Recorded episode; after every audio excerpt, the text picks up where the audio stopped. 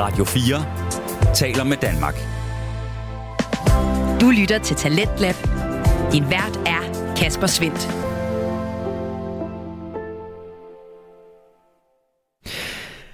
Velkommen tilbage til time 2 af aftenens udsendelse, som øh, sætter fuld fokus på filmen, og øh, det gør vi selvfølgelig med podcasten Filmklubben, som består af Jeppe Rode Fransson, Alexander Bjørn Jensen, Ida Mosgaard og Tine Eve Jensen, der dog ikke er med i aftenens afsnit. I stedet for så tager den resterende trio fat i Avatar 2, som er en øh, storfilm, der lige nu er aktuel i biografen. Det er samtidig også en film, som i den grad har været længe ventet, for etteren, ja, den udkom faktisk helt tilbage i 2009. De tre nørder de dykker altså i aften ned i en øh, film, der både er ikonisk og aktuel på samme tid. For øh, hele det her Avatar-projekt, den øh, har altså en revolutionerende filmteknik, hvor den i større stil end noget, jeg lige kan komme på, kombinerer det her med at øh, bruge 3D-effekten, computerteknologi til at skabe en hel verden, og samtidig så bruge rigtige skuespillere, som øh, render rundt i sådan nogle øh, dragter, der skal skabe dem om til de her avatars. Hvis du har set øh, nogle af de her videoer, hvor man øh, får et øh, kig bag kameraet, så ser det altså helt vildt ud, hvordan øh, sådan nogle dragter og skuespillere, der løber rundt i ja, næsten tomme øh, bygninger, lige pludselig kan blive til et, øh, et helt nyt univers det synes jeg er helt vildt. Prøv lige at YouTube det, når du øh, engang har mulighed for det. Nå, vi vender her tilbage til øh, snakken omkring storfilmen, hvor Alexander Bjørn han fortæller videre om noget af det, der virkelig er unikt for filmserien her, nemlig det her univers, der er blevet skabt helt fra bunden. Og derfor så giver det jo egentlig også god mulighed for, at øh, vi fans vi kan tænke videre selv om, hvordan det egentlig så fungerer. Vi skal sgu ikke have, vi skal bare acceptere, at det her er en ny fremmed verden, øh, som, øh, som vi aldrig rigtig lærer helt at forstå. Altså, hvorfor dykker de ned og tager de der små sten fra øh, korallerne? Hvad er det for noget? Altså, det, det får vi jo aldrig at vide. Hvordan er de der klaner? Altså, og hvordan vælger de deres overhoveder? Det, det, det skal vi heller ikke rigtig have at vide. Så sådan er det jo, synes jeg, det er fedt, at, at vi bare som seere skal acceptere, at det er tingenes tilstand. Øhm, og det, det, det er det, der virkelig kan gribe mig i sci-fi faktisk modsat fantasy, for fantasyfilm generelt plejer man at meget fyldt. Man skal hele tiden forklare det hele. Ja. Øh, sci-fi er som om, øh, hvordan kom vi dertil? Ja, det balancerer vi sådan på, synes jeg, ret fornuftigt i forhold til at være forklarende, og så også lade noget være op til fantasien. Ikke? Altså, der er nogle ting, vi er nødt til at få forklaret, for fungerer de der tulkuner. Der får vi jo en ret god forklaring på, hvorfor er det, at det er så intelligent og så specielt et dyr. Øh, hvad hedder det, hvor der er andre ting, vi ikke rigtig får forklaret. Det synes jeg faktisk er fint nok. Det gør at man bliver piret lidt i den der nysgerrighed, ikke? at man ikke skal have forklaret alting. Men jeg synes noget af det, som jeg, jeg egentlig også synes fungerer ret godt, det er hele den her AWA, altså den her, øh, at det hele er levende og connected på en eller anden måde, og at de jo alle sammen har det her øh, kabel, øh, som kan sættes, altså hvor de kan koble sig til hinanden, altså alle de her navier kan jo koble sig til de fleste dyr, og ligesom lave et bånd med det, og de kan også up, altså, øh, uploade sig på Pandoras internet, eller hvad det hedder, øh, altså det, når det er de der hellige træer øh, rundt mm. omkring på Pandora, øh, hvor, hvor jeg synes egentlig, i den første Avatar-film fik de forklaret det meget godt, at der er, det er sådan et eller andet netværk, og de deler information eller data, eller hvad man skal sige. Jeg synes så, det blev lidt mere mystisk i den her film. Øhm, igen med hende der Kiri-karakteren, altså Sigourney Weavers karakter, jeg synes det, der sad jeg i hvert fald tilbage med mange spørgsmål, fordi hun jo får det her seizure under vand, hvor hun connecter til det her træ, øh, og øh, møder sin mor inde i Awa, eller jeg ved jo ikke, jeg forstår ikke helt, hvad der foregik. Nej. Og så får hun et seizure, og det, så får hun det bedre igen, og så snakker vi ikke mere om det. Altså sådan, det, jeg tror måske, der kunne jeg godt have brugt, de lige havde bygget lidt mere på, eller der var en eller anden, ja, som jeg også sagde før, der var en eller anden payoff på det, der sker med hende. Øh, omvendt synes jeg så, øh, til gengæld slutscenen, hvor at øh, Jake Sully og hans kone, de kobler op på det her træ, og de så oh. møder deres øh, søn, og vi har jo slet ikke snakker om, at altså, de mister ja. jo faktisk deres ældste søn, ja, ja. Øh, som jeg ikke kan huske, hvad hedder, og som jeg heller ikke kunne, jeg kunne ikke skille ham fra den anden søn i øh, filmen, men øh, det var meget sørgeligt. Ja, og det var, det var ret sørgeligt, fordi man jo har set... Ja, ej, der, der sad jeg også og stortud. Det må jeg sige. Det var meget rørende scene. Det, det er jeg simpelthen ikke for, for god til. Men, øh, altså, jeg, jeg er enig i forhold til Kiri. Jeg synes også, det hun redder dem jo lidt øh, til sidst, ikke? Altså, hvor hun, der er de der guldfisk, eller jeg ved ikke, hvad det er for nogen, der ligesom svømmer ind og finder ud af, hvordan kommer du ind og henter dem, og hvordan finder jeg vej ud igen. Ja, ud af det der skib. Ja, men, men det er jo bare ikke ligesom sådan helt nok, vel? Så jeg håber også, der kommer noget mere med hende, sådan at der, man også får en forklaring på, hvem er faren, ikke? Altså, øh, der går sådan lidt, at det er ham, den anden forsker, der er med, øh, som ikke fylder særlig meget af den her film. Øh, at det er ham, der er sådan lidt er faren, ikke? Men, men jeg tror, der må næsten komme noget mere Men også på fordi hende det er, jo lidt de underligt, det er jo lidt underligt, at det er øh, Sigourney Weavers avatar-karakter, som er blevet gravid. Altså, det er jo ikke hendes menneskekrop, det er jo hendes avatar, der er blevet gravid. Og hun var jo ikke i sin avatar, da hun døde. Der er sådan noget Så- med, at det der, altså jeg synes, hun var en af de mere interessante karakterer. Jeg Ja. ja. synes, det var fedt det der med, øh, ja, hun havde et eller andet særligt bånd ikke, til alt, der skete omkring hende. Og der var ikke rigtig nogen, på trods af, at hun var omgivet af, af altså at, øh, er omgivet af andre væsener, som også satte bånd til natur meget højt, var der ikke nogen, der rigtig troede på, eller ville se, hvad det var, eller hvad, hvad det var, hun kunne. Øh, og det synes jeg også er fedt at sige, at det er ikke bare sådan nogle, vi sætter op på en pedestal, de der narvier der, altså de kan også være lede og øh, øh, sådan skub øh, freaks ud, ikke? Ja, ja.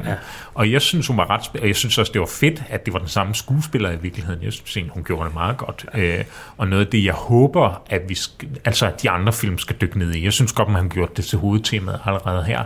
Men øh, øh, Ja, jeg synes, det var, det var sådan noget af det interessante, og særligt fordi vi får mange gange at vide, og det, det er også noget af det, jeg gerne vil dykke mere ned i, den der sådan organisme, ikke, som hele Pandora viser sig at være, og Jack Sully er jo også blevet til Navi, øh, sådan lidt, altså, han er jo også blevet givet den der krop af naturen, ikke? så den er jo i stand til at gøre nogle vilde ting.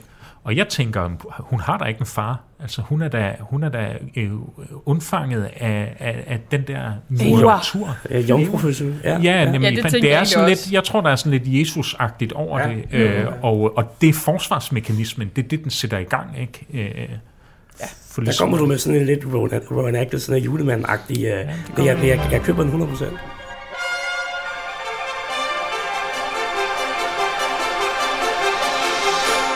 Hvis det her afsnit ikke skal blive på længde med selve filmen, så, så begynder jeg lige at kolde jer lidt ned nu. Det håber jeg er okay.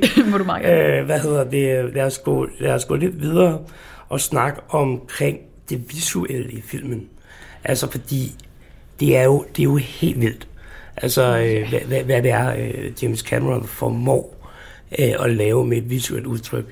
Øh, noget af det, jeg synes, der var sådan lidt i den første Avatar-film, den var ret mindblowing, men selve det der, det menneskelige, eller altså sådan avatarerne så meget sådan computeranimeret ud i de første film. Det gør de til dels også i det her, men det er jo blevet sindssygt flot. Altså, der er jo kommet meget mere øh, øh, altså, tekstur ind i, øh, i ansigtet. De har fået lidt modermærker og lidt, lidt rynker og sådan lidt. Altså, det, det ser sindssygt flot ud. Øh, måden, det er, hele den her er lavet på. Hvad, hvad tænker du, Bjørn, om det, sådan, det visuelle udtryk? Jeg synes, det kommer mest til udtryk i de der vandkampscener, hvor at du stiller CGI'en over for det, der rent, faktisk er der.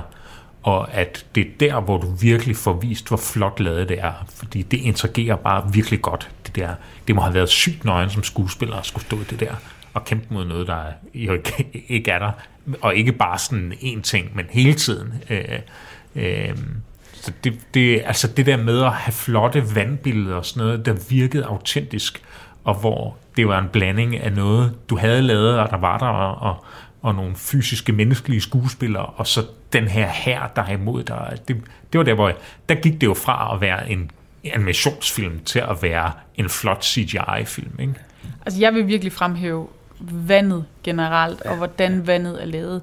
Vand er jo egentlig utrolig svært at animere med CGI, og James Cameron og hans hold har jo opfundet helt nye teknikker til at få vand på, i den her film til at rigt, faktisk at opføre sig, som vand Men, gør. men det er vand, ikke? Ja, ja, altså, de har optaget under vand. Ja, altså, ja, men de har også animeret rigtig meget vand, hvor øh, det er meget svært, det er helt vildt svært Det var at få det til at tog så opføre mange sig. år at lave, øh, Fordi Præcis. man skulle opfinde en helt ny teknologi, der kunne det der, du Præcis. siger. Ja. Altså det er jo lidt ligesom øh, man også gjorde med Interstellar, hvor man simpelthen måtte finde en helt ny måde at visualisere øh, nogle, nogle fysiske fænomener på. Der var det så bare øh, stjerner og, og, og sådan astronomiske ting. Her er det bare vand, som er så svært. Og jeg har aldrig set en film, hvor vandet ser mere rigtigt ud. Altså jeg havde hele tiden følelsen af, den der følelse af, hvis man dykker ned under vandet, når de var under vandet. Det var den følelse, jeg havde, øh, når de kravlede op af vandet, op på klipper. Så, altså, det var så virkeligt. Og det, det har jeg aldrig set i CGI før. Så jeg synes virkelig, eh, med rette den hedder The Way of Water, fordi det er jo det her vand, der er hovedpersonen grundlæggende. Og det, det, derfor er det også bare kælet så meget omkring, og det er så flot lavet, at der var jeg bare helt blown away over, hvor fantastisk det ser ud, og hvor virkeligt det ser ud. Ja, det var de meget har- imponerende. De har jo, øh, de byggede jo til optagelserne et kæmpe øh, vand, en, en sindssygt stor vandtank, som de jo så lå, som du siger, Bjørn skuespiller, svømmede rundt ned i og optog, mm. ikke? Og Kate, Kate Blanchett slog rekorden, nej, Kate Blanchett, Kate Winslet. Kate Winslet, ja, øh, slog, slog rekorden for at kunne holde vejret over syv minutter under vand. Ikke? Så de har jo virkelig, altså de der bevægelser har de jo fået med, fordi de netop har brugt øh, rigtige mennesker, og så mm. Lavet noget CGI ovenpå. Det er, det er vanvittigt flot lavet. Og, og så du også siger, Bjørn, den der kombination ude på havet, ikke? altså den der valjagt, det er jo sindssygt lavet. Mm. Altså, hvordan i alverden har de dog lavet det rigtigt?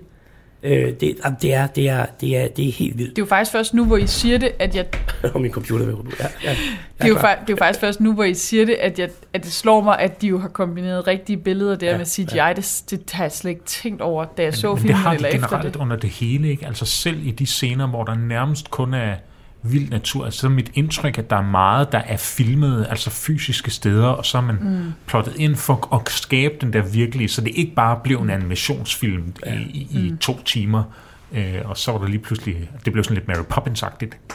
ja, Ja, han har undgået det, ikke? hvis I forstår mig. Ja. Og noget, jeg også øh, tænkte ret, ret meget over ved filmen, det er jo, James Cameron går rigtig meget på den her 3D-teknologi. Og jeg, jeg så den i 2D, må jeg indrømme. Men jeg synes faktisk godt, man kunne se, at, altså, at den var filmet til 3D. Og det mener jeg på en god måde, fordi der var sådan en 3D-dimension i alle scenerne. Særligt under vandet, hvor man virkelig fornemmede, at man bevægede sig i et, et rum. Og der skete noget hele vejen rundt omkring, øh, når, når kameraet bevægede sig ind og ud af de her rev, eller ja, de svømmede rundt. Ja, ja. Og det er meget få film, hvor man faktisk har det, fordi der, der får man lidt mere sådan en todimensionel oplevelse på den ja. måde, det er filmet. Og det synes jeg var, øh, var virkelig eminent lavet også. Altså på, på scenografien, er den her film helt op at ringe. Altså, jeg så den i 3D. Ja, det var det, jeg sagde. Jeg havde budt. øh, Jeg kunne se, jeg kunne se den i 4D. Altså sådan noget, hvor sæderne ryster, og de sprøjter sæbebobler i hovedet på en. Og det, det blev jeg enig med mig selv om, at selvom det kunne være en sjov oplevelse, så er tre en timer og et kvarter simpelthen for lang tid at få pustet vanddarm i hovedet på. Det må vi jo prøve. Ja, jeg synes faktisk, men den er jo, og også fordi James Cameron jo revolutionerede måden at bruge 3D på, hvor det før var noget, der skulle springe i hovedet på dig, er det nu jo kun noget, der skal øge billedkvaliteten og give noget mere dybde. Og det er jo dejligt. Man bliver ikke så rundtosset af at se det. Øhm, og, øh, og den er flot. Øh, jeg, det er lang tid siden, jeg har set en 3D-film. Det er ikke små, det er, der var sådan lidt inflation i det på et tidspunkt, nu er det lidt død igen. Og derfor, derfor skulle man lige, man skal lige vende sig til det. Mm. Og det irriterede mig lidt til at starte med, men ja. så fandt jeg lige vinklen på brillerne, og, og, og nu ved jeg, hvordan du har det til dagligt, Jeppe. Øh, og det var, altså, nu når jeg ser, genser billeder fra filmen, så associerer, altså vand, det bliver, sådan helt varm af. Så jeg havde sådan en følelse af, at jeg dykkede rundt i sådan noget varmt, sådan noget Ja. Maldiverne. Ja, øh, altså, uh, det var godt. Og det gav noget enormt flotte billeder at have den der øh, 3D-effekt på. Meget enig. Altså, øh, og jeg tror, at... Øh, der med tråden. Jo, der, der er jo to, der er jo to øh, cine- cinematographers på øh, den her øh, produktion. Og den ene, det er en, han altid har med, så han var også med, da han lavede øh, Titanic for eksempel. Og den anden har været med til at lave Hobbiten-filmene. Og det er jo, mm. så kan man snakke om, om det er... Og det er jo, og, Det er CGI gone wrong. Præcis, Ja, ikke? præcis. Der, der er det alt for meget. Øh, jeg, jeg så øh, første øh, Ringenes Herre øh, trilogien her for nogle måneder siden, og så bagefter Hobbiten, og, og begynder lige så småt at forstå jeres kritik af den, ikke? Øh, når man ser dem sådan lige rappe af hinanden. Hvad hedder det? øh, Men, men du går også ind til Avatar med den hvad hedder det, helt klart forestilling om, at meget af det bliver animeret. Mm. Ikke? Det gjorde man ikke helt til Hobbiten, fordi man havde håbet på, at det, det kørte lidt øh, med, som man, øh, det, der fungerede i, øh, i Ringenes Herre. Ikke? Præcis. Men, men det giver jo god mening, at han hiver en af de der folk ind fra Hobbiten, fordi det netop var banebrydende i forhold til altså antallet af pixels. Det var også sådan noget med, at folk sagde, nu skal jeg også lige passe på. I kan godt få det lidt dårligt, når jeg går ind og ser de her film. James Cameron ville jo godt have skruet endnu mere op for alle de her ting, men valgte jo simpelthen at sige, at det, det bliver også for meget. Ikke? Jo. Ja. Men jeg synes, har det eneste... Øh, hvad siger du? Nå, nej, øh, øh, jeg vil bare sige, Peter Jackson er jo, altså, han bruger CGI for at skabe vilde effekter. Ja.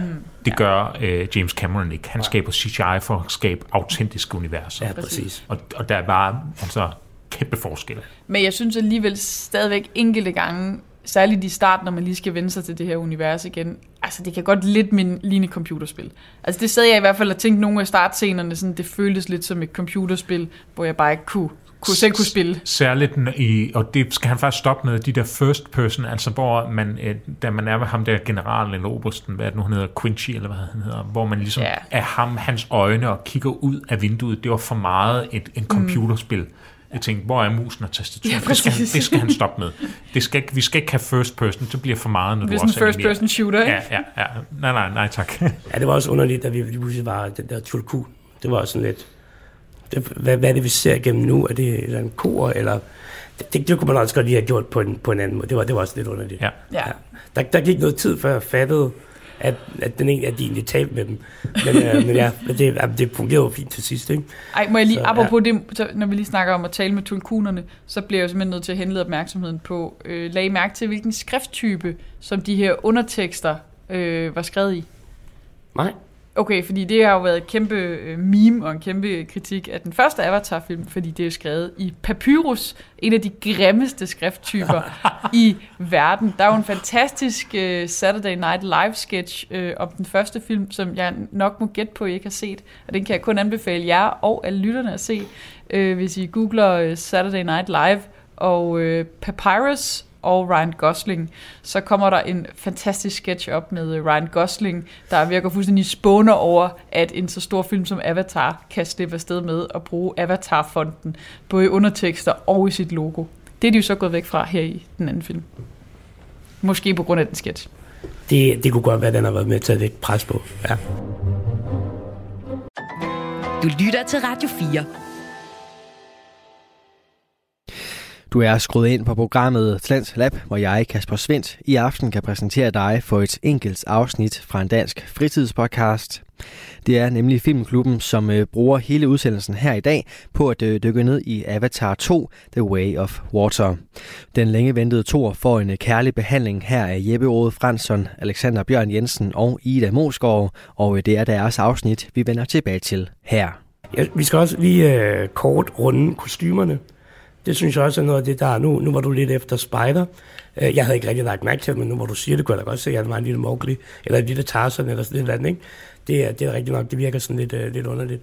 Men ellers så kostymerne generelt, synes jeg var faktisk komplementerer, hvad skal man sige, øh, uh, CGI-effekterne helt vildt godt.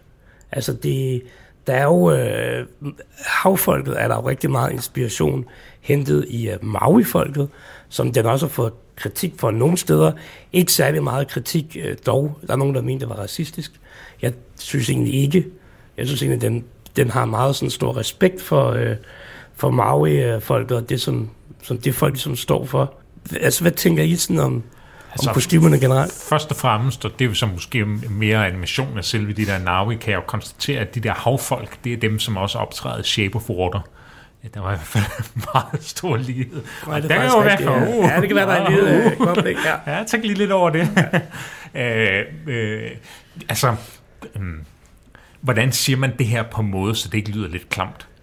Det er jo, jeg synes, det er påfaldende, at man... Øh, nu kan jeg lige så godt springe ud af det. man har meget let påklædte mennesker, fordi det skal være sådan, altså oprindelige folk inspireret, ikke? Og, og de skal være sådan lidt i et med naturen. Og, og derfor har man sådan noget, så det lille, lille net, ikke, der dækker nippel og sådan. Og det virker, det, det er bare meget, det er meget mærkeligt at gå den vej, og så samtidig insistere på, at det her skal jo være en familiefilm, og derfor må der ikke være noget tøj, der sådan, der, der bliver ikke, der er ikke, altså nu siger det, der er ikke noget nippelslip i den her film. Og det er ikke fordi, man sidder og håber på det. Det betyder bare, at det der, det der, det der tøj, som, som skal vise, virke meget flydende og naturligt, bliver meget statisk. Øh, meget sådan meget påfaldende sta- statisk. Øh, fordi det er så tydeligt, at man prøver at gå en vej, men ikke tør at tage det rigtige skridt. Og så skulle man sådan set have droppet det. Og det er egentlig lidt ærgerligt for kostymerne. Og det, det, det er jo en balancegang, ikke? Fordi øh, på den ene side kunne man jo også godt have lavet det så øh, meget shape og agtigt så de der øh, navier bliver... Øh, de er jo rumvæsener, det er jo det, de er, ikke? Men de kan jo godt blive for meget rumvæsener, så man mister den der sådan, øh, Ja, ja. altså følelse for dem, fordi det, de bliver, det bliver for fjernt, så man kan ikke forholde sig til det. Omvendt skal de også være lidt rumvæsenagtige, men uden for meget. Ikke? Så, så det er jo en balancegang, øh, men, men det er da rigtigt, øh, nu, hvor- nu hvor du siger det, det er da sådan lidt... Øh, Ja, det er da lidt, lidt spøjst, ikke? Men, men jeg tror egentlig ikke, det, det gør det Nej, nej, det er, ikke, det er jo ikke fordi, jeg, det var heller ikke noget, jeg sad og tænkte Nej, nej, over nej. filmen. Det, når du tænker, snakker kostymer nu, ja. så er det bare... Og det er, heller ikke, det er ikke fordi, det skal være sådan erotisk eller noget. Det, det er bare fordi, det virker underligt at være gået. Mm. Prøv at gå den flyvende vej, men hold sig til det meget statiske tøj. Det er rigtigt. Jeg, jeg tænkte også over, at det var meget convenient, hvordan at alle kvinderne lige nøjagtigt havde en halskæde, der lige dækkede øh, øh, deres nipples, men sådan kun lige nøjagtigt grundlæggende. Ikke? Og den blev ved med at sidde helt perfekt. Ja. Så lad Men- den være klædt i alger eller et eller andet så man tænker, Nå, okay, de er sat sådan, ikke? Men noget, der jo i virkeligheden skal svinge rundt. Ja, ja. det gjorde det ikke. Men, ja, men omvendt Det er jo Hollywood, ikke? Så ja. Jeg synes nu, altså kostymerne var ikke, øh, det er ikke, nogle af de film, jeg snakker om, så er det, så er det jo virkelig et vigtigt element. Det var det ikke i den her film. Altså det var ikke noget af det, hvor jeg virkelig tænkte, hold da op.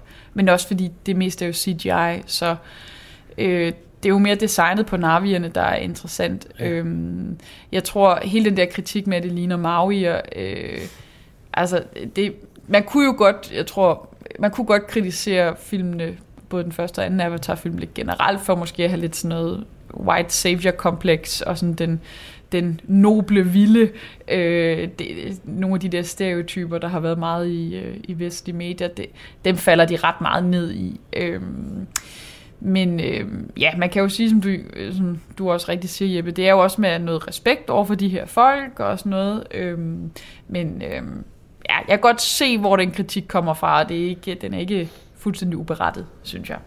Men øh, men det er jo altid ja. fejlen, eller det, det, det er altid risikoen, når man laver sådan en type film, uanset om det er så sci eller ej, ikke? at, at det, det, er en, det er en svær øh, vej at gå ned af, og begynde sådan at hente så meget inspiration fra, fra Mauier for eksempel, Ja. ikke? og skal være meget respektfuld. Altså nu siger jeg, at kommer lige til mig, kan I huske, at Lego lancerede Bionicles? Der var jo Ja. en kæmpe debat om, at de har stjålet guder fra sådan et, jeg Nå. kan ikke huske, men det er også noget i, i den retning, ikke? Og, og selvom det gjorde det god tro, og tænker man, det er bare fordi, man vil udbrede noget, så, begynder man jo at træde ind på noget, hvor man virkelig kan, kan gøre ondt øh, på nogle folk, ikke? Øh, okay, jeg har ikke noget tilhørsforhold til Mauierne overhovedet, så det var ikke noget, jeg tænkte over under filmen. Men okay, må jeg, må jeg lige sige noget, faktisk noget, jeg tænkte over. Nu siger du Bionicle, Legos Bionicle. Og det ved jeg ikke, om man noget, I legede med som børn. Men det gjorde jeg. Øh, og der var også nogle spil med Bionicle. Og jeg sad og tænkte, da jeg så de her, øh, den her film, at det er en til en, nogle af de, den her landsby ligner en til en øh, landsbyerne for For vandfolkene. spillet. For ja, spillet. præcis. Jeg tænkte det samme, da Det var spillede præ- på jo, Lego. Præcis. Det minder mig om et spil, jeg har Det spillet i en- SFO'en en gang. Det er en til en det samme. det er rigtigt. Og det er det samme med træfolket. Jeg tænkte på det, lige pludselig slog det mig sådan, jamen, de har jo taget de her landsbyer, de her arketyper, en til en fra Bionicle-spillet. Og til alle jer, der ikke ved, hvad, der er Lego lavet et uh, Bionicle-spil, der blev meget kult for uh, min og Alexanders generation. Øhm, det kan stadig findes online, det er rigtig hyggeligt. Øhm, og der er nemlig alle de her landsbyer, som en til en ligner de her Navi-landsbyer. Men Jeg tænkte præcis Det er samme. så vildt. Altså, jeg, jeg har virkelig tænkt sådan, det er jo nærmest copyright infringement, fordi det er, det er præcis det, det er præcis det samme. Ja, hvorfor lave noget nyt, når det er... Ja, ja, men det er- altså, gode kunstnere låner geniale kunstnere. Ja, det var det. det, var det. Og det har, undskyld, det har James Cameron godt nok også. Altså, det er jo også, slutscenen Ja, ja. er jo rent Titanic. Ja, Jo. ja, også lidt Ja, for ja. sig selv. For meget for sig selv. Ja. Ja, ja, I sagde det jo lige, inden vi startede med optag. Jeg mener, om jeg har ikke lagt mærke til det. Jeg læste også i en, i en anmeldelse i dag, at der, at der er lånt for meget fra, fra nogle af de, også Terminator skulle der også have været noget fra, og så videre, og Alien og, og alt det der, men, men jeg har ikke opdaget det. Øh, men jeg har heller ikke siddet og kigget efter det, men altså, hvis det, det kan jo godt være, nu hvor I siger det, at der er det der med, at båden flækker og under vandet og alt det der, ikke? Det, ja. Og Jeg ved, og, og, i det er jo ikke engang det- fordi, hvis det havde, jeg tror egentlig bare, det er fordi, havde det været en anden instruktør, så havde man ikke tænkt over det. Men fordi det er en, hvis altså kronjuvel er skibsforlis, så, øh, så, så, skal man, så, så bliver, får man bare nogle associationer hele vejen igennem. Også fordi, når, når skibet begynder at, at kendre og ligge på siden, og de skal kravle op af det, og jeg, jeg, jeg begyndte at sidde og grine lidt for mig selv i biografen, og tænkte, det her det er jo præcis. Ja, jeg- det jeg er jo en også med en. Titanic.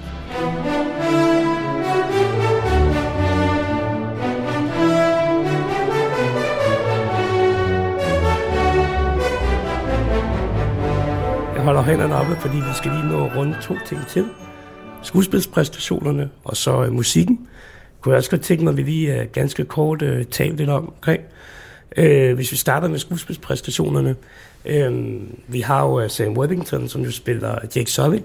Og så har vi jo Zoe Zendaya, som jo er ikke Zendaya, Sandana, øh, som spiller øh, Ni- Ni- Nitria, eller hvad fanden, ja. Hende der konen der, ikke? hvad hedder det? Neytiri? Ja, Neytiri. Øh, Zoe Saldana. Og så, øh, så også har vi jo også Kate Winslet. Og det var faktisk først bagefter, øh, jeg, øh, hvad hedder det, kom i tanke om, hun var med. Ja, det gør jeg Og også det først bagefter. Det er samme her. hvem er det nu lige, hun spiller, ikke? Øh, og det er, jo, det er jo, fordi man jo er animeret op til op over øh, ørerne, ikke? Så, men altså, hvordan, hvad, hvad synes I? Øh, altså, jeg synes jo ikke, at skuespilspræstationer er noget af det, der bærer den her film. Altså, det er habilt, det er godt, øh, og det er følelsesladet, når det skal være. Men det er jo alt det rundt omkring, der ligesom bærer det, synes jeg. Jeg synes ikke, der er sådan en skuespilspræstation, der ligesom stikker ud. Så skulle det være hende, der spiller Kiri. Øh, Og Sigourney Weaver. Ja, altså der er animeret ned i en... Øh, det, er jo, det er jo egentlig imponerende, at de kan animere hende ned til så ung en person, og så stadig få meget af hendes skuespil med. Altså øh, med mimik og, og måden, hun er trist på osv. Det, det er egentlig en ret sådan grafisk stor præstation, synes jeg. Øhm, Det er jeg enig med, fordi hun var faktisk en, øh, det, så, det, øh, altså, jeg synes var fed, altså, ja. hvor jeg sad og tænkte, for jeg havde ikke lige tjekket rollelisten ud af, jeg tænkte, om hun er bare krediteret for de der små scener, der er. Jeg tænkte, hvad fanden spiller hendes datter, fordi det, det er nogle sjove ligheder. Jeg synes egentlig, det var lidt sjovt og sådan lidt interessant, og hun mm. gjorde det egentlig ret godt. Ja. Og nu når jeg kan se, at det er Sigourney Weaver selv, så tænker jeg, at "Nå, det er jo egentlig rimelig fedt spillet i virkeligheden. Det må være lidt akavet, den der scene, hvor hun spiller overfor altså sig selv, altså Ja. Sigourney Weaver Ja, er spiller, og spiller overfor ja, datter Ja, selv. Ja, ja. ja. Nå, ja. Men jeg synes jo, Zoe Saldana eller, altså, er fantastisk. Jeg ja. synes, hun er den skuespillerpræstation, jeg tog med herfra. Det der med, da hun finder ud af, at sin søn er død. Hun er den eneste, der sådan virkelig er sådan... det er rigtigt, det er ret kraftfuldt. Ja, ja for kæft, hvor er det godt. Og det er jo lidt hendes varetegn at være med sådan. Altså, hun er med i Guardians of the Galaxy, hvor hun også spiller en alien, og så er hun med i, i Star Trek, øh, hvor hun også spiller en alien. Altså, det er det, hun kan. Og hun skal lære nogle nye sprog til alle tre film. Hun må have det vildeste, sådan ubrugelige sprogkatalog op i hovedet.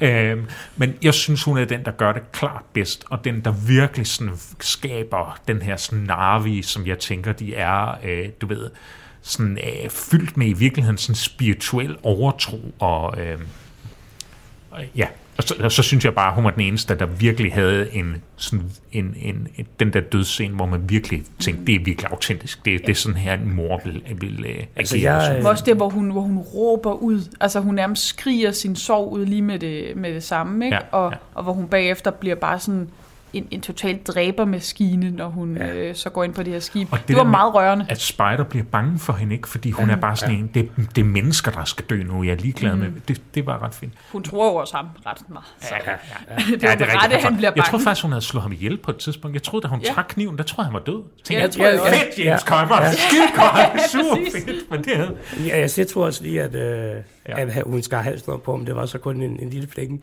Ja. Men hun er også med i, øh, jeg kan huske, jeg så en første gang i The Terminal, hvor hun jo spiller med, hvor hun jo spiller den der, øh, ja, hun, spiller, hun spiller sådan en eller anden toller, eller sådan en Nå, det er rigtigt, ja. Hun er, ja, der, hun er sådan eller pas eller visa af Ja, af sådan et eller andet, ikke? Kom, jo, som uh, Tom Hanks' karakter hjælper en anden til ligesom at ja.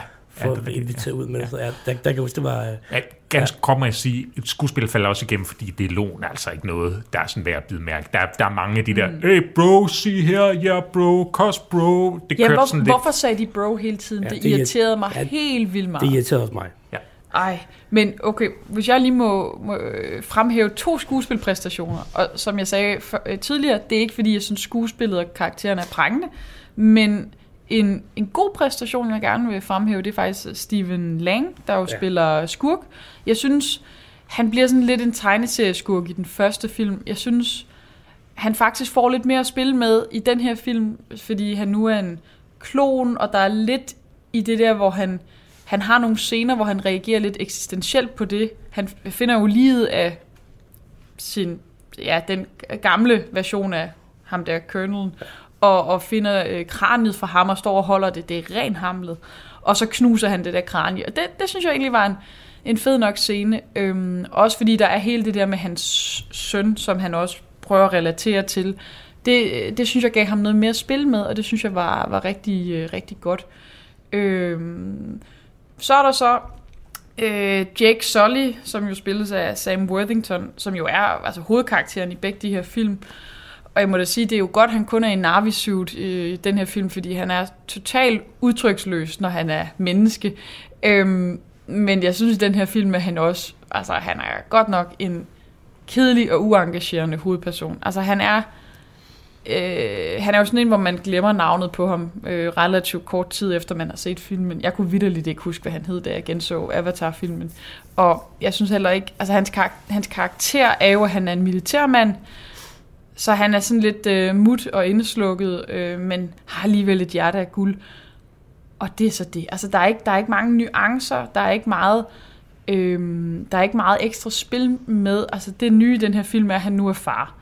Øhm, og der er ikke noget sådan særligt originalt eller særligt rørende over det her. Selvfølgelig er slutscenen, øh, hvor han møder sin, sin søn igen inde i Awa, eller hvad der sker, øh, er øh, meget rørende.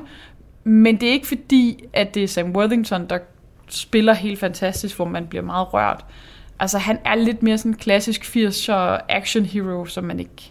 Ja, man føler ham ikke så meget. Så ja, det, øh, det er vildt nok, han får lov at lede den film. Altså, jeg, jeg er meget enig i forhold til Sam Worthington. Jeg, jeg synes egentlig også godt, man kan diskutere, om han overhovedet er hovedpersonen i den her. Fordi så meget er han jo egentlig ikke rigtig med, vel? Det er altså, mere hans børn, ikke? Jo, Jo, jo og, og jeg synes, børnene spiller virkelig godt. Både dem, der spiller hans børn, men også dem, der spiller øh, havfolk til børn. Jeg synes, og de er jo ikke rigtig kendt for noget, øh, nogle af dem. Så, så jeg synes, det er virkelig, det er virkelig, virkelig godt castet. Altså, det er solide skuespilspræstationer. Og det er jo egentlig først, at vi sådan snakker om det nu, at jeg sådan bider mærke i, hvor, hvor vildt det egentlig er, at de har fået det der animeret, og så samtidig med faktisk kan mærke skuespillet. Altså, det, det er en sindssygt flot øh, præstation af, af holdet øh, bag, øh, hvad, hvad skal vi sige, øh, James Cameron, ikke? og også ham, at han også kan få det frem på, en, på den der måde. Ikke? Det, er- det synes jeg er vildt fedt. En enkelt ting, jeg bare lige Ja. ja. meget hurtigt vil sige, som jeg synes er lidt ærgerligt med animationen, det er de der to sønner.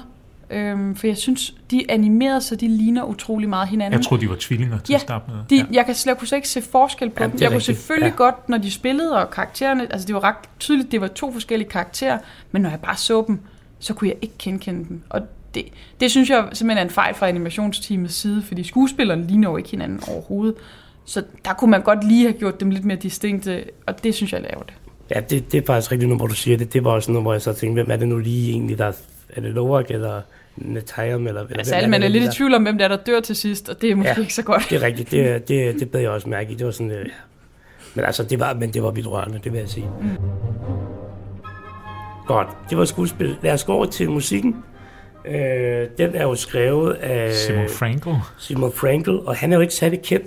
Han har været det, der hedder music programmer på rigtig mange produktioner. Hans, hans øh, egen sådan, største produktion ud over Avatar, som jo nok er, eller det er hans største, det er den her Notre Dame i flammer, som også, øh, det må være været kørt i, øh, har været kørt i biograferne nu, men kørt sådan hen over, hen over efteråret. Øh, og det er sådan den eneste sådan kendte film, han rigtig har... Ja, så øh, var han, han var ligesom, altså jeg tror, han har været lidt sådan uh, elev for James Horner, for han var med Ja. over musikken i den første Avatar også. Ja, lige præcis, men som music programmer. Ja. Der har han faktisk været med i øh, rigtig, rigtig mange øh, produktioner, men mere som sådan noget, øh, hvad hedder sådan strength, hvad hedder de der, øh, strength, hvad hedder de, de der, øh, Synth. ja, lige præcis. Altså sådan noget, sådan noget der-agtigt noget, ikke? Øh, hvor han altså jo ikke har, altså han har ligesom programmeret øh, den musik, som James Horner så har komponeret, tænker jeg, ikke? Øh, så det er jo egentlig, og jeg synes, jeg synes, det mangler lidt musikken. Jeg synes, det altså, mangler øh, utrolig meget. Det mangler noget storslåethed. Øh, Altså, jeg har jo aldrig været stor fan af James Horner. Øh, James Horner døde jo meget tragisk for nogle år tilbage i et flystyrt. Øh, og øh, det er derfor, han ikke... Ellers har James Cameron og James Horner jo været, øh, ligesom ja. Spielberg og John Williams, øh, et knap så legendarisk makkerpar. Øh, og øh, jeg, synes ikke, jeg synes filmen er, eller musikken er ret intetsigende. Øh, jeg, jeg synes det er træls, at der skal være krigstrummer på, når menneskene falder ned. Det bliver sådan for meget Darth Vader-agtigt uden at være det. Øh, og så synes jeg, man spiller for mange chancer. Altså, du har det her øh, indfødte folk, ikke? så brug af sådan nogle instrumenter, der afspejler den lyd. Ja. Gør der det? Skab der sådan et, ligesom at der er brugt 13 år på at skabe et helt fantastisk sådan økosystem, så lav der noget musik, der, der også er sådan lidt nyt og fremmed i virkeligheden. Og det må gerne være instrumentalt, og jeg synes også, det skal være et storslået orkester, for det er en storslået verden. Øh, men det gør han ikke. Altså, det er intetsigende musik. Og må jeg sige, det er også ærgerligt, at man lægger så meget vægt på de her tukuner evne til at komponere musik, og vi så ikke hører noget af det. Mm. Altså, så lav da et tema eller Ja. ja. et eller andet, ikke? Øh, Ja. Jamen, jeg, jeg, jeg har tænkt præcis det samme. Jeg har de, sidste- de sidste par dage, når jeg har kørt til og fra arbejde, eller har kørt bil, så har jeg lyttet til, til soundtracket. Og, og det er meget anonymt. Altså, det er, det er, det er nærmest det samme. Man man kan ikke sådan adskille det fra hinanden. Altså, de store sounds, jo, det er jo fint nok, at man sådan kan se en, hvad skal man sige, en rød tråd igennem det. Det er jo, det er jo altid godt, ikke? Men der må jo godt være nogle kendingsmelodier. Så nu ved man, nu er vi hos Narvi, nu er vi hos havfolket, eller nu er det tulkunerne, vi snakker om, ikke? Så jeg synes, det, jeg synes, det er helt rigtig, Bjørn. Det er også noget af det, jeg har, øh, jeg har lagt mærke til, når vi snakker, når vi snakker sådan musik. Du lytter til Talentlab på Radio 4. Vi er i gang med aftenens første og stadig eneste podcast afsnit her i Talents Lab. Det er nemlig programmet på Radio 4, som giver dig mulighed for at høre nogle af Danmarks bedste fritidspodcasts. Mit navn er Kasper Svens, og i aften der har jeg altså fornøjelsen af at give dig en episode fra Filmklubben, som øh, i aften består af Jeppe Rode Fransson, Alexander Bjørn Jensen og Ida Mosgaard. Vi er nået frem til snakken om øh, et øh, fast element her i podcasten, der nemlig altid taler om øh, musikken i de forskellige film, de har i fokus. Og denne gang der er det altså ikke nødvendigvis toppunktet for trioens filmoplevelse af Avatar 2, The Way of Water. De genbruger jo meget musikken fra den første Avatar-film, Ja, som også er utrolig kedelig. Det, det, jeg, nu genså jeg jo lige den første Avatar-film, og ja, det slog mig virkelig, hvor, ja, hvor kedeligt det er. Der er enkelte numre i den her film, som jeg synes kan lidt mere, altså hvor øh, menneskene i, pro- i prologen, de lander. Der er sådan en, en ret ubehageligt nummer, øh, som jeg faktisk synes var ret fedt, for det var sådan rigtig ondt. Og det, det kunne et eller andet, men det er jo ikke, altså, det jo- vi er jo slet ikke på niveau med meget anden filmmusik, og slet ikke af, hvad jeg vil forvente af en så stor produktion som det her. Øhm, til gengæld så har The Weeknd jo lavet, øh, hvad hedder sådan noget, titelnummeret, ja. eller Ja. nummeret, der spiller under rulleteksterne. Og det, jeg kan rigtig godt lide The Weeknd, men det lider lidt under det samme med den musik, vi siger her. Det er også lidt anonymt. Altså, det, det lyder klart som The Weeknd, der laver en sang til Avatar. Det er meget Avatar-agtigt, men det er ikke særlig godt af den grund. Så det er virkelig anonymt nummer også. Men den skal nok få en Oscar-nominering. Ja, sangen, sang. ikke, Ja, ja. ikke, ikke Ja. soundtracket. Nej, Nej, nej. det tror du ikke. Men jeg har mistet al tro til det Oscar Akademi, når det kommer til soundtrack. Ja, efter Hans Zimmer. Jeg overvejede at sende dig noget med Hans Zimmer på TikTok. På det, men jeg tænkte, ej, det, han, Ved du hvad, jeg tror faktisk, Simmer sikkert lige han kunne have godt. lavet noget fed musik til den der, man Ja. At Han, Ja, Simmer er jo en gudsbenået øh, komponist, det er derfor, jeg altid er så sur på ham, fordi han ikke, jeg ikke synes, han bruger det rigtigt. Men, men altså, Interstellar er jo et godt eksempel på, hvordan du kan lave fremmed lyd, og samtidig at lave kendingsmelodier noget, som, som sk- fordi skaber den der følelse af af noget genkendelighed. Ikke? Noget Øh, storhed. Ja. Eller ham der fra op, hvad er det nu, ham, øh, øh, hvad hedder det, Michael Giacchino. ja, han havde også kunne være god ja, ja, på sådan en her, ikke? ja, det havde været det sikre valg. Ja, han er fantastisk. Nå, vi, inden vi øh, begynder at give karakter, så bare lige ganske kort fra jer begge to, og så skal jeg nok også supplere til sidst. Der kommer jo med al sandsynlighed, altså James Cameron har jo sagt sådan, ja, hvis etteren bliver et succes, så skal I nok få toeren. Hvis toeren bliver et succes, så skal I nok få treeren. Og, Og så jeg har lige han det, set, ikke? at de har tjent godt en halv milliard dollars på tre Allerede, dage. ikke? Ja. Så det skal nok... Men øh, de har jo også filmet træeren allerede. De filmede jo træeren samtidig med toeren. Okay. Fra 17 til 20. Øh, Ja. Det er faktisk ret vildt, hvor mange år siden det er. Ja. Øhm, Men så. så. hvis vi så skal kigge lidt ind i... Jeg øh, skrev jo til jer, og det, det vil jeg faktisk gerne stå ved, at hvis træeren er lige så god, eller måske endda bedre end den her, og han ligesom følger i det fodspor og bliver ved med at bygge ovenpå, så nærmer vi os altså en filmrække, som jeg sagde, at det ville kunne måles som noget ringes her. Der når den nok ikke op i niveau, men jeg tænker i hvert fald godt, at den kan komme sådan lige, altså sådan under det niveau, altså op omkring en, en, nogle af de bedste filmrækker, hvor der selvfølgelig er nogle af filmene, der er bedre end andre, sådan er det jo altid, ikke? Øhm, men, men jeg tænker, hvis han fortsætter det her, så kan det blive sindssygt godt. Og hvis han så også får fuldt op på nogle af de ting, der er i, øh, altså, i både etteren og, og særligt i toeren, nogle af de der spørgsmål, som er sådan lidt uforløste. Altså hvis det sådan kan, kan blive bundet sammen på en eller anden rigtig fed måde, så, øh, så tror jeg, altså, at vi går, øh, vi går noget rigtig, rigtig, rigtig godt i møde. Og så skal, så skal det, øh, Quattridge jo være en, en bærende skurk igennem alle fem film, så Bjørn kan sidde og blive rigtig nej. nej. Men, altså, hvad, hvad tænker du, Ida? Hvad, hvad, har jeg ret i det, eller er det måske at, at, have lidt for høje forventninger til, øh, til James Cameron? Jamen, Både og.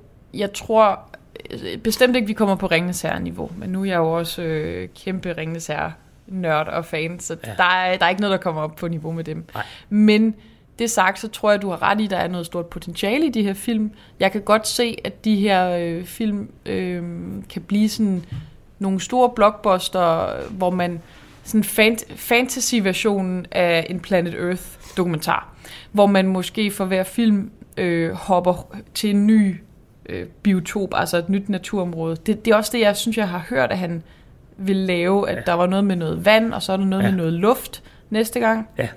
Det, ja, det kan du bekræfte. Øh, og det tror jeg faktisk vil være meget fedt. Øhm, Så får vi det plot øh. Ja, Så kommer det er samme plot. Præcis. og Quatrick er jo ikke død jo. Nej. Så, så, bliver, Vi kan bare køre igen. ja. Og, og, Og så finder de en eller anden øjle, som kan redde mennesker, eller kan få menneskeheden til at flyve. eller en, eller, en fugl, eller eller ja, andet. ikke? og så, så har Bjørn præcis det samme. Og, og, og jeg, jeg kan godt se, at det kan fungere, hvis de lige innoverer lidt mere på, på plottet. Øhm, det, det kunne være rigtig fedt. ja, eller hvis bare det ligger på, ikke?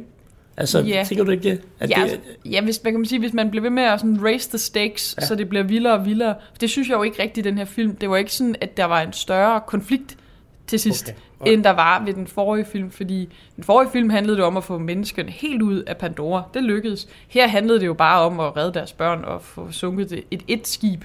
Det var jo ikke, det var ikke en stor konflikt sammenlignet med den, den gamle film. Så, så øh, der, skal, der skal mere på spil, og de skal blive ved med det at udforske Pandora, fordi det er deres store styrke. Så kan det godt blive godt. Hvad tænker du, øh, Bjørn? Jamen, jeg er sådan set ret håbfuld, øh, ja. fordi jeg synes, der ligger, der ligger de der underliggende sidehistorier, som jeg håber bliver dem, der kommer til at fylde den her med Kiris bånd til øh, naturen øh, og, og et større sådan, opgør. Øh, det kan være, det viser sig Pandora også ved at gå under, who knows. Men altså, det, det, det glæder jeg mig til at dy, dy, altså, dykke ned i. Og på den måde tror jeg, Ringens Herre 1 er jo i og for sig også en lidt dårlig film, sammenlignet med de to andre. Øh, Jeg synes, den er, Nej. jeg synes, den er eminent bedre end Avatar, og det er også en god film, men altså, det er jo også sådan, det var lidt en, det, du skal have alle tre med, før du rigtig forstår magien i den første. Mm. Og, og det håber jeg, at vi får det samme her. Jeg tror, James Camerons problem er, at der er gået så mange år fra etteren. Og jeg ved ikke, om det er også derfor, man har følt behov for at ligesom skulle genoptage, eller gentage nogle af de ting, fordi men du har ikke rigtig nogen, du har ikke den her helt samme fanskare, som du ville have haft, hvis der var gået to år. Derfor er det også fedt at se, at nu kommer de sådan noget med toårige perioder, ikke? fordi så kan vi ligesom, så når vi ikke glemme universet og pakke det væk. Øhm, Det har også været gode traditioner. Det er, både når Ringenes Herre, Hobbiten og Star Wars har haft premiere, så har det jo været i december måned næsten Ja. alle gange. Ikke? Ja, ja, det har været det har fantastisk. gode årlige traditioner, Ja, ja, ja, ja, ja. ja. at se dem. Øh, jeg håber, at man lægger den der blockbuster øh, berettermodel væk. Det kan mm. James Cameron altså også. Han har lavet en eminent efterfølger af Alien, for eksempel. Øh, det, han altså, det kan han faktisk godt finde ud af. Det, Terminator 2, Dommedag er også øh, virkelig, virkelig god. sige, jeg synes, det er altsigende, at da biograffilmen startede, sagde en af dem, der sad ved siden af mig, jeg kendte ikke personen, så sagde han, da vi havde fået præsenteret familieserien, jeg tror, det er Spider, der dør. Altså allerede der, vi skal lige, for vi, vi kender den her model, der er en af dem her, der skal dø. Det ved vi godt. Øh, det skal væk. Altså, jeg skal blive chokeret og overrasket over nogle personudviklinger. Det skal Så- blive mere Game of Thrones. så hold kæft med, ja, og det behøver ikke engang blive så ekstremt, så kan det, så kan det virkelig, fordi jeg køber verden. Verden er eminent godt, og det skal han bare holde fast i, ikke? Øh, Jamen, det kunne godt blive mere brutal og voldelig, men der, det, der tror jeg måske, man har for høje forhåbninger. Ja, men Fordi det der er han også meget Hollywood, ikke? Ja, jo. Ja. Men så bare lidt af den, jeg gider ikke det der opgør eneste ja. Ja. gang til sidst med en time lang actionscene, hvor vi alle sammen godt ved, hvordan det ender. Noget uforudsigelighed, Den har vi for øvrigt slet ikke snakket nok om. Det bliver til en efterfølgende. Fordi det her afsnit er øh, allerede vist to timer lang, hvis ikke det er mere. Ja. Halvanden time. Nå, okay. Jeg sad med at det var to timer. Det, det er den sidste del, ikke? Det er den sidste del. Ja, ja, ja, lige præcis, ja, ja.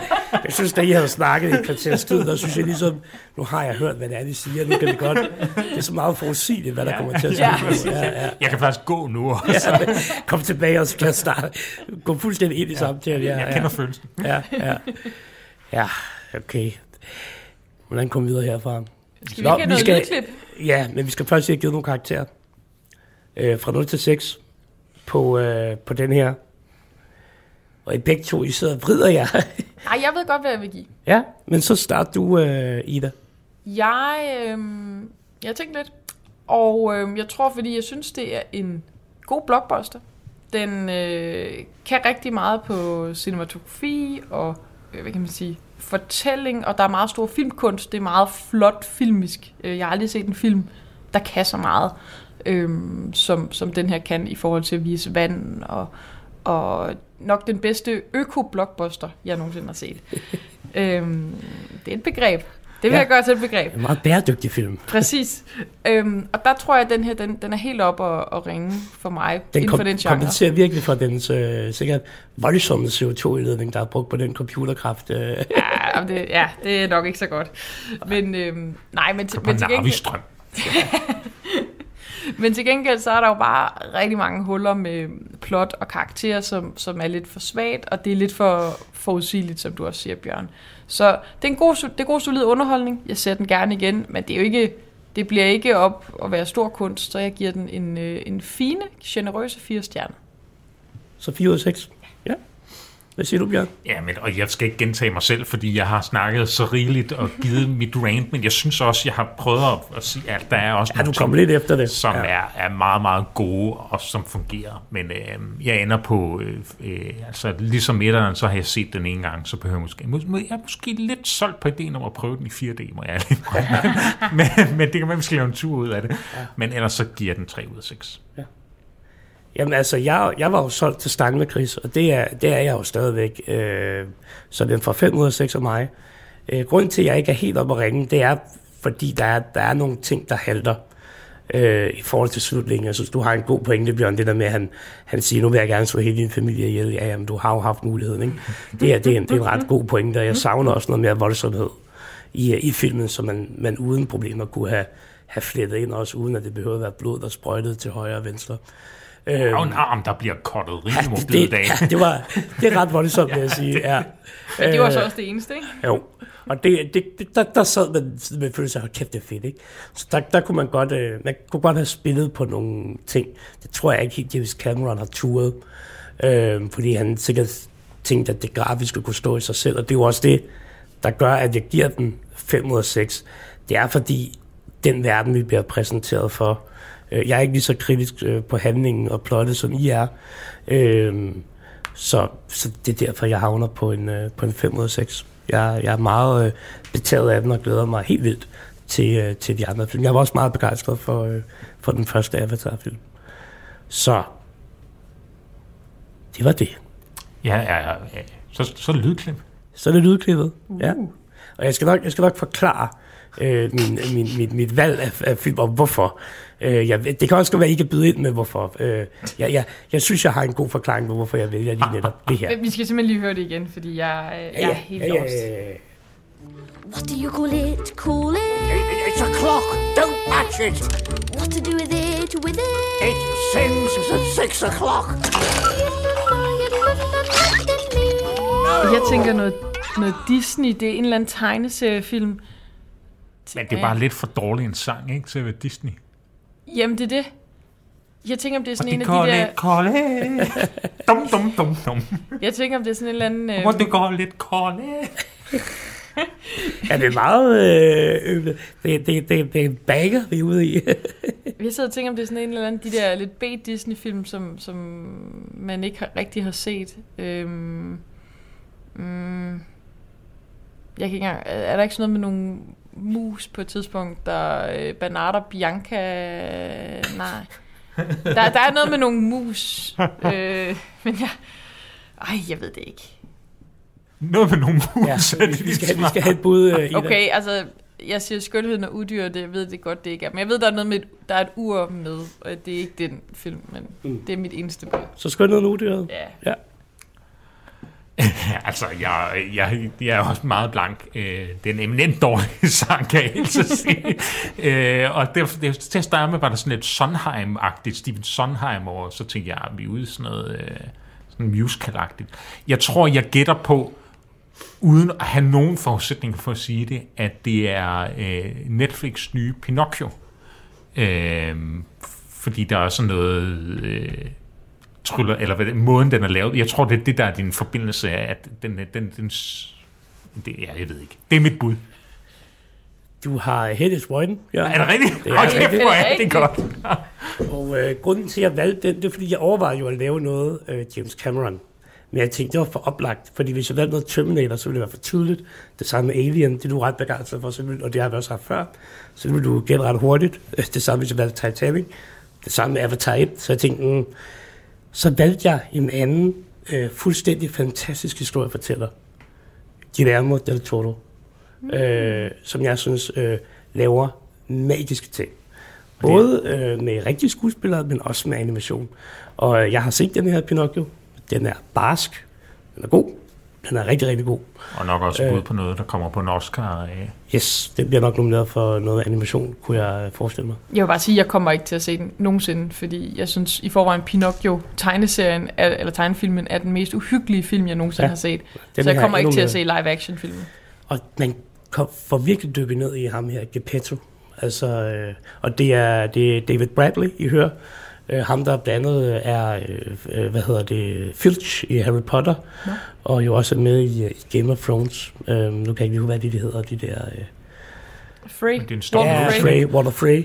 Øh, ja, øh, og han er en eminent skuespiller. Virkelig undervurderet. Meget hyldet britisk skuespiller. Og så er det Så det Alexandre var- Desplat, der har skrevet den der forfærdelige sang. Ja, ja. Så øh, ja, det var jeg faktisk ikke klar over. Men øh, jeg, jeg, jeg, når, man ser, når man lytter til den hele, jeg synes, det, det kan en eller anden. Godt. Vi, vi er simpelthen øh, nået ved vejs ende. Hvordan har det været? Har det været okay? Det har været ligesom øh, at se Avatar Way of Water langt, men godt. Jeg er, øh, jeg er berørt på den gode måde og Handlingen er lidt tam, men universet køber vist. det er oprindeligt. Ja. Og vi håber også, at lytteren har, har fået den her oplevelse 4D, at der er nogen, der har sprøjtet noget vand i hovedet på Og det håber jeg da endelig ikke. Nu er det vist, Får vi nu, nu, er det Radio vist- 4? Nu er det vist din skyld, at vi uh, skal uh, X-ray, rain, uh, rain, det der. Ja, ja, X-ray. Ja. Explicit, ex, explicit material. Godt, venner. Jeg håber også, I har nyt øh, instruktionen. Øh, jeg har forsøgt at tage øh, os igennem to meget snakkende mennesker med meget på hjerte.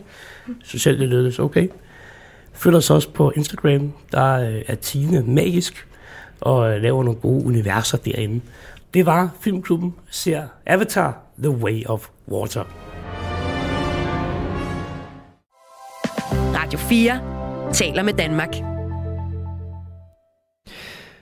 Og således så nåede vi altså frem til enden på den her øh, lidt længere episode fra Filmklubben. En øh, podcast, som øh, består af Jeppe Rode Fransson, Alexander Bjørn Jensen, Ida Mosgaard og så også Tine Eve Jensen, som ikke var med i aftenens afsnit. De fik her gennemgået filmen Avatar 2, en længeventet opfølger på storfilmen fra 2009, og øh, jamen, øh, jeg selv lander nok egentlig meget det samme sted som øh, vores tre værter. En øh, sådan solid 4 ud af 6, hvor øh, projektets storhedsvandvid både er dets øh, styrke og svaghed. Men øh, jeg skal altså helt sikkert ind og se Avatar nummer 3, selvfølgelig også i 3D.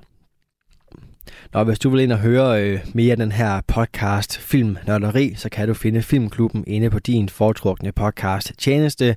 Hvis du derimod hellere vil nørde løs inden for fritidspodcast, så er programmet her lige noget for dig, og øh, du kan finde alle vores tidligere Talent Lab udsendelser inde på radio4.dk og selvfølgelig også i vores Radio 4 app. Mit navn er Kasper Svens, og øh, det var det, jeg havde på menuen for i aften. Nu er det tid til nattevagten her på kanalen, så god fornøjelse og forhåbentlig også på genlyt.